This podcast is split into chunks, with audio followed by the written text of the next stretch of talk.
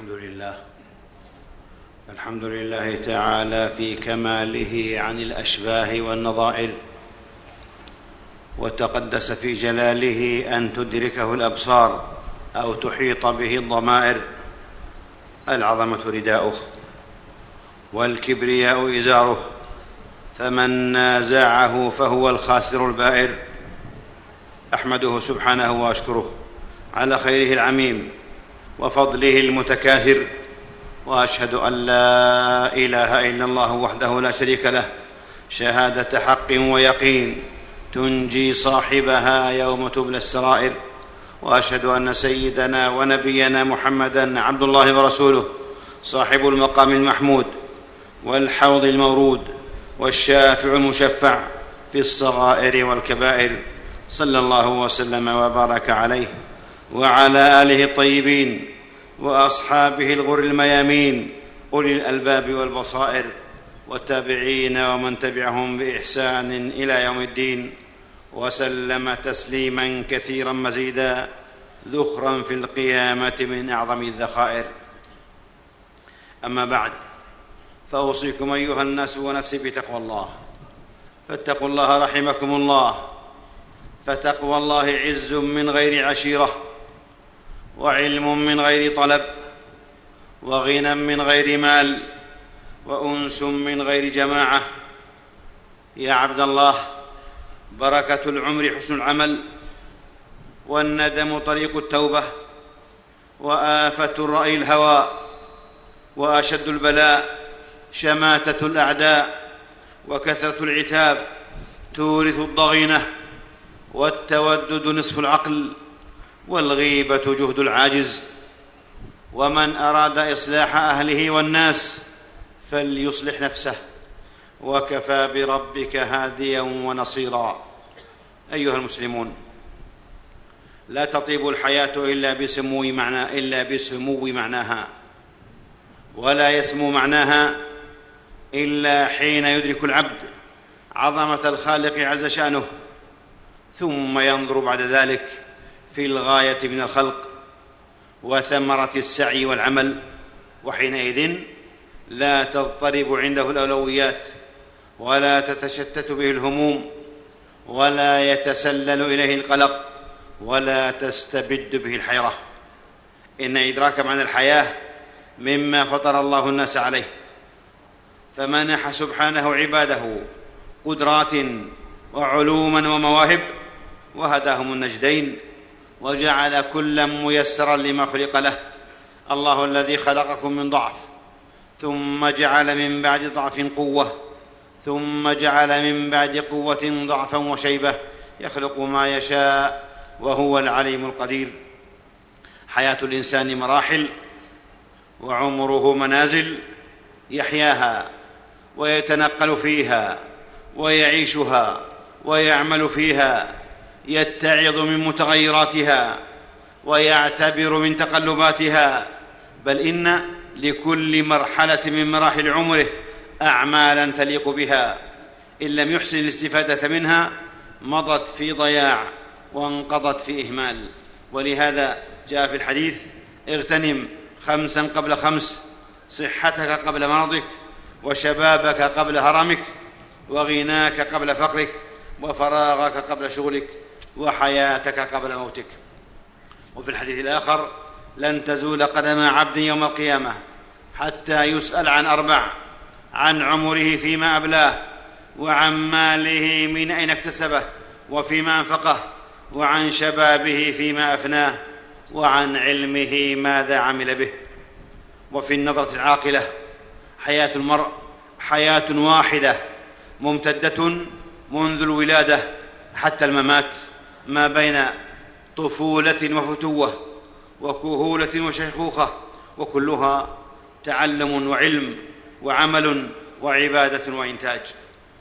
ومن لطائف خلق الله ومن لطائف خلق الله وصنعه وآياته وحكمته أن ضعف البدن يقابله قوة العقل ووهن العظم يقابله قوة الفهم واشتعال الشيب يقابله ظهور الحكمة.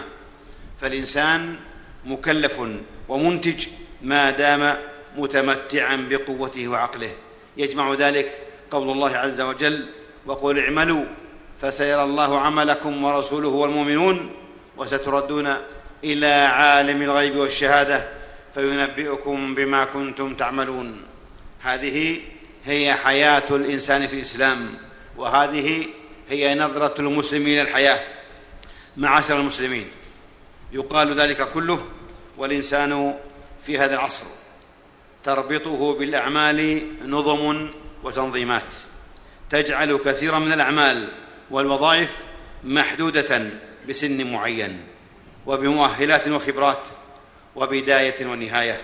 وكل ذلك جاءت به الحياة المعاصرة وهو تنظيم له مسوغاته المقبولة فهو يسهم في استمرار حركة المجتمع ومراعاة تزايد العاملين وإتاحة الفرصة الفرص للمتنافسين وهو تنظيم له ملائمته وواقعيته في مسار حياة الإنسان ومراحل عمره ولو دامت لغيرك ما وصلت إليك. فأخوك, فأخوك ينتظر الفرصة بعدك كما كنت تنتظر الفرصة ممن قبلك. فموظف اليوم متقاعد الغد ومتقاعد اليوم موظف الأمس. وهذه هي مراحل الحياة في تنقلاتها وتقلباتها وغيرها وعبرها. أولم نعمركم ما يتذكر فيه من تذكر؟ وإذا كان ذلك كذلك فينبغي لهذا الموظف الكريم والعامل النبيل الذي انتهت فترة عمله الا يكون أسير حياة ماضية. ووظيفه انتهت مدتها وليس من الحكمة أن يلقي باللائمة على غيره من الأهل وأرباب العمل والمجتمع والأنظمة وغيرها. ومن الطريف المعلوم ومن الطريف المعلوم أن موعد انتهاء الخدمة معروف ومحسوب بالشهور والأيام فلماذا المفاجأة ولماذا الاضطراب؟ نعم إن من الحكمة الا يتشبث المرء بمرحلة معينة من حياته. بل ينبغي أن يحسن الظن فإن القادم بإذن الله أفضل وليعلم العاقل أن مصدر السعادة ليس في المرتب ولا في الدخل المادي وحده ولا في وظيفة بعينها. بعد توفيق بل السعادة بعد توفيق الله وحسن وحسن عبادته في العمل. والعمل لا ينتهي فالعمل هو عامر الحياة الممتدة وهو باني العلاقات الاجتماعية وهو الذي يبرز للإنسان قيمته ومكانته وهذا مستمر لا ينتهي فهو مع المرء ما دام حيا قادرا فالموظف ترك الوظيفة ولم يترك العمل والوظيفة مدة نظامية تنتهي أما العمل والحاجة والكفاءة فتلك باقيات ما بقيت القدرة والحياة. حكيم من ينظر إلى التقاعد على أنه بوابة يطل منها على ميادين الحياة الفسيحة. تلك الميادين الواسعة التي صرفتها أو شغلتها عنه وظيفته. التقاعد بوابة تتفتح على بيئة عمل جديد ومجالات واسعة فالمرء يملك الوقت حتى آخر لحظة من عمره. وقد عمل وقد علم النابهون أن الإبداع والجدية والهمة لا تسأل الإنسان عن عمره ولا يمنع المرء عن الجد والعمل إلا العجز والكسل. التقاعد نقلة وتجربة وتغيير وليس تعطيل قدرات ولا دفن خبرات بل هو فرصة لإطلاق طاقات كامنة ورغبات دفينة كانت الوظيفة قد قيدتها أو طمرتها. وجميل وجميل ما فهمه بعض أصحاب الهمم من العبارة المتداولة فلان طوي قيده. فقال هذا العارف لقد طوي القيد من الارتباط. فأصبح المرء حرا في ميادين أرحب ومجالات أوسع في مجالات وإبداعات لا تقيدها الأنظمة. طي القيد وطي الملف كطي الفراش من أجل مزيد من العطاء والتشمير والعمل. والخدمة لن تنتهي والخدمة لم تنتهي فالجد متواصل والهمة دافعة دافقة. ومن تجارب المتقاعدين من لم تكن له بداية مورقة لا تكن له نهاية مشرقة. حياة المرء وحيويته ليست مربوطة أو متوقفة على عمل نظامي أو وظيفة مؤقتة. الحياة ملأى بأنواع الفرص وميادين الإمكانات للراغب الصادق. والباحث الجاد. كيف؟ وقد أصبح المرء بعد هذا العمل الطويل مصدرا لا ينضب من الخبرة وكنزا لا يعوض من التجربة. يؤكد ذلك معاشر الأحبة أن مفهوم العبادة في الإسلام واسع. وقد قال رب العزة واعبد ربك حتى يأتيك اليقين والعمل في ديننا من أهم أنواع العبادات لمن صلحت نيته وحسن عمله. إنه كسب واستغناء وعفة ومثوبة. إنه العمل الصالح بأوسع معانيه. من عمل صالحا من ذكر أو أنثى وهو مؤمن فلنحيينه حياة طيبة ولنجزينهم أجرهم بأحسن ما كانوا يعملون. وفي الحديث والعمل وفي الحديث عند الحاكم عن جابر رضي الله عنه قال قال رسول الله صلى الله عليه وآله وسلم ألا أخبركم بخياركم؟ قالوا بلى يا رسول الله. قال خياركم أطولكم أعمارا وأحسنكم أعمالا. وعند أحمد والترمذي من حديث عبد الله بن بشر قال قال رسول الله صلى الله عليه وآله وسلم خير الناس من طال عمره وحسن عمله. الحياة في الإسلام عمل وجد وكفاح وجهاد ومجاهدة وبذل وعطاء. تجسد ذلك سيرة, نبينا محمد صلى الله عليه وسلم وسير أصحابه رضوان الله عليهم وأتباعهم بإحسان. وهل وقفتم وفقكم الله؟ وهل وقفتم وفقكم الله عند هذه الأدعية التي يرددها المسلم في أوراده؟ فهو يقول ويدعو ويسأل ربه اللهم اجعل خير عمر آخرة وخير أعمال خواتمها وهو يقول وأحسن اللهم عاقبتي في الأمور كلها. ويقول وأصلح لي دنياي التي فيها معاشي. واجعل الحياة زيادة لي في كل خير. كلها أدعية لطالب الأفضل والأحسن والأجود والأنفع والأصلح. فالمسلم يؤكد بهذه الأدعية وأمثالها أنه ذو همة وأنه متطلع من ربه إلى الأعلى والأجود والأنفع والأصلح. ألم يقل نبينا محمد صلى الله عليه وسلم وإن قامت الساعة وفي يد أحدكم فسيلة فإن استطاع ألا تقوم حتى يغرسها فليفعل. وابن مسعود رضي الله عنه يقول إني لأمقت الرجل أن أراه فارغا ليس في شيء من عمل الدنيا ولا عمل الآخرة.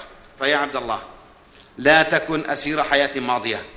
فإن من الدين والعقل والحكمة والحزم ألا ينظر الإنسان إلى الخلف بل يسعى في بناء حياة جديدة وفرص جديدة. فكن فعالا ذا عزيمة واعلم أنك إذا حزنت حزنت وحدك. وإذا ابتسمت ابتسمت لك الحياة ابتسمت لك الحياة وابتسم معك الجميع. أيها الإخوة وقد يكون من نعم الله في هذا العصر أنه عصر التقنيات. قلت فيه الحاجة إلى الأعمال اليدوية والعضلية وتوسعت وسائل العمل التقني والآلي عن بعد وعن قرب في معين من الفرص لا ينضب. وبعد عباد الله فليس في حياة المسلم فراغ. فهو يحس بإحساس أمته يعيش همومها ويفرح فرحها ويحزن لمآسيها ويأمل في آمالها ويتألم لآلامها وهو من جانب آخر في علم وعمل وعبادة في زيارات وصلة رحم وتواصل وأعمال خيرية وخدمات اجتماعية وسد ثغرات وأمر بالمعروف ونهي عن منكر وإرشاد وتوجيه واحتساب. إن لربك عليك حقا. وإن لنفسك عليك حقا وإن لأهلك عليك حقا فأعط كل ذي حق حقه. وهل في مثل هذا تقاعد؟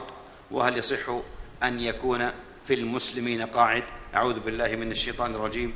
قل إن صلاتي ونسكي ومحياي ومماتي لله رب العالمين لا شريك له وبذلك أمرت وأنا أول المسلمين. نفعني الله وإياكم بالقرآن العزيز وبهدي محمد صلى الله عليه وسلم وأقول قولي هذا.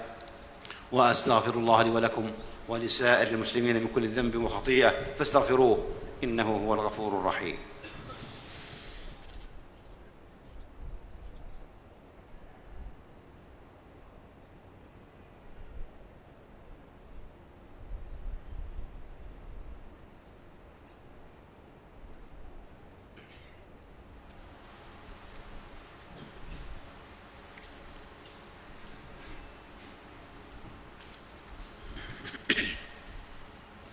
الحمد لله.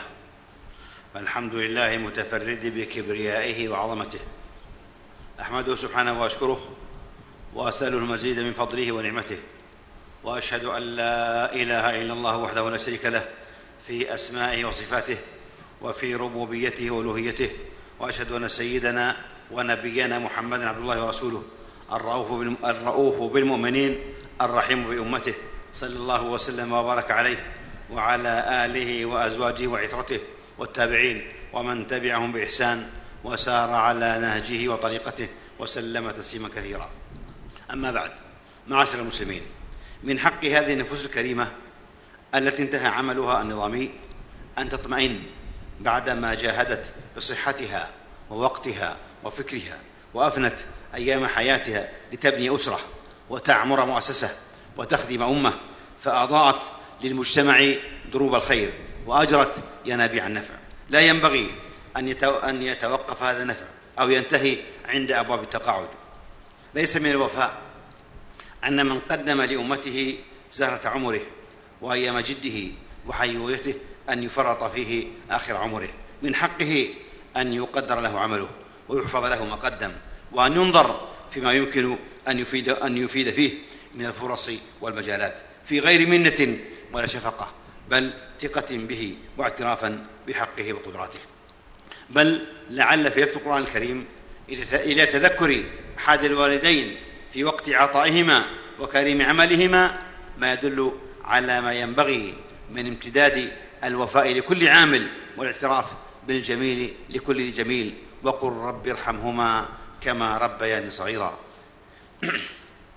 من حق هذه من حق هذه الفئة العزيزة الغالية أن يقبل أن يقدم لها ما يؤكد الاعتراف بفضلها وكريم صنعها ألا فاتقوا ألا فاتقوا الله رحمكم الله. واعلموا أن المجتمع لم يستغني البتة عن عمل هؤلاء وكفاءتهم وخبراتهم ولكنها المدة النظامية انتهت وليس إلا. أما العمل والكفاءة والقدرة والحاجة فباقية ممتدة. والدليل الظاهر أن كثيرا من الدول والمؤسسات تستعين بخبرات تجاوزت السنة النظامية المحدودة في داخل الدول وخارجها. وإن السنة العمرية وإن السنة العمرية الراشدة هي أول من خصص المخصصات للعاجزين عن الكسب من المسلمين والمعاهدين وأهل الذمة هذا وصلوا وسلموا على الرحمة المهداة والنعمة المسداة. نبيكم محمد رسول الله. فقد أمركم بذلك ربكم في محكم تنزيله. فقال وهو الصادق في قيله. قال قولا كريما إن الله وملائكته يصلون على النبي. يا أيها الذين آمنوا صلوا عليه وسلموا تسليما. اللهم صل وسلم وبارك على عبدك ورسولك نبينا محمد الحبيب المصطفى والنبي المجتبى وعلى آله الطيبين الطاهرين وعلى أزواجه أمهات المؤمنين. وارض اللهم عن الخلفاء الأربعة الراشدين أبي بكر وعمر وعثمان وعلي وعن الصحابة أجمعين والتابعين ومن تبعهم بإحسان إلى يوم الدين. وعنا معهم بعفوك ووجودك وإحسانك يا أكرم الأكرمين. اللهم أعز الإسلام والمسلمين. اللهم أعز الإسلام والمسلمين. اللهم أعز الإسلام والمسلمين. وأذل الشرك والمشركين. وخذ الطغاة والملاحده وسائر أعداء الملة والدين. اللهم آمنا في أوطاننا. اللهم آمنا في أوطاننا. وأصلح أئمتنا ولاة أمورنا. واجعل اللهم ولايتنا في من خافك واتقاك واتبع رضاك رب العالمين. اللهم وفق إمامنا وولي أمرنا بتوفيقك. وأعزه بطاعتك. واعل به كلمتك. واجعله نصرة للإسلام والمسلمين. والبسه لباس الصحة والعافية. ومد في عمره على طاعتك. ووفقه ونائبيه وإخوانه وأعوانه. لما تحب وترضى وخذ بنواصيهم للبر والتقوى. اللهم وفق ولاة أمور المسلمين للعمل بكتابك وبسنة نبيك محمد صلى الله عليه وسلم. واجعلهم رحمة لعبادك المؤمنين. واجمع اللهم كلمتهم على الحق والهدى يا رب على الحق والهدى والسنة يا رب العالمين. اللهم أصلح أحوال المسلمين. اللهم أصلح أحوال المسلمين. واحقن دماءهم وول عليهم خيارهم. واجمع على الحق والهدى والسنة كلمتهم. وانصرهم على عدوك وعدوهم. اللهم من أرادنا وأراد ديننا وديارنا وأمتنا وأمننا وولاة أمرنا وعلماءنا وأهل الفضل والصلاح والاحتساب منا ووحدتنا واجتماع كلمتنا بسوء اللهم فأشغله بنفسه. واجعل كيده في نحره واجعل تدبيره تدميرا, تدميرا عليه يا رب العالمين. اللهم وأبرم لأمة, لأمة الإسلام أمر رشد يعز فيه أهل الطاعة ويهدى فيه المعصية. ويؤمر فيه بالمعروف وينهى فيه عن المنكر. إنك على كل شيء قدير. اللهم انصر إخواننا. اللهم انصر إخواننا في سوريا. اللهم انصر إخواننا في سوريا وفي بورما وفي أفريقيا الوسطى. اللهم اكشف كربهم وعجل فرجهم وألف بين قلوبهم. اللهم مدهم بمددك وأيدهم بجندك وانصرهم بنصرك. اللهم إنا نسألك لهم نصرا مؤزرا وفرجا ورحمة وثباتا. اللهم عليك بطغاة اللهم عليك بالطغاة الظالمين ومن شيعهم. ومن أعانهم اللهم فرق جمعهم وشتت شملهم ومزقهم كل مزق واجعل تدميرهم في تدبيرهم. وعليك اللهم باليهود, باليهود الغاصبين المحتلين. فإنهم لا يعجزونك. اللهم أنزل بهم بأسك الذي لا يرد عن القوم المجرمين. اللهم إنا ندرا بك في نحورهم ونعوذ بك من شرورهم. اللهم أصلح لنا ديننا الذي هو عصمة أمرنا وأصلح لنا دنيانا التي فيها معاشنا. وأصلح لنا آخرتنا التي إليها معادنا واجعل الحياة زيادة زيادة لنا في كل خير والموت راحة لنا من كل شر وأحسن وأحسن عاقبتنا في الأمور كلها وأجرنا من خزي الدنيا وعذاب الآخرة. اللهم واللهم واجعل خير أعمالنا أواخرها وخير, وخير أعمالنا خواتمها وخير أيامنا يوم أن نلقاك. ربنا ظلمنا أنفسنا وإن لم تغفر لنا وترحمنا لنكونن من الخاسرين. ربنا آتنا في الدنيا حسنة وفي الآخرة حسنة وقنا عذاب النار. سبحان ربك رب العزة عما يصفون وسلام على المرسلين والحمد لله رب العالمين.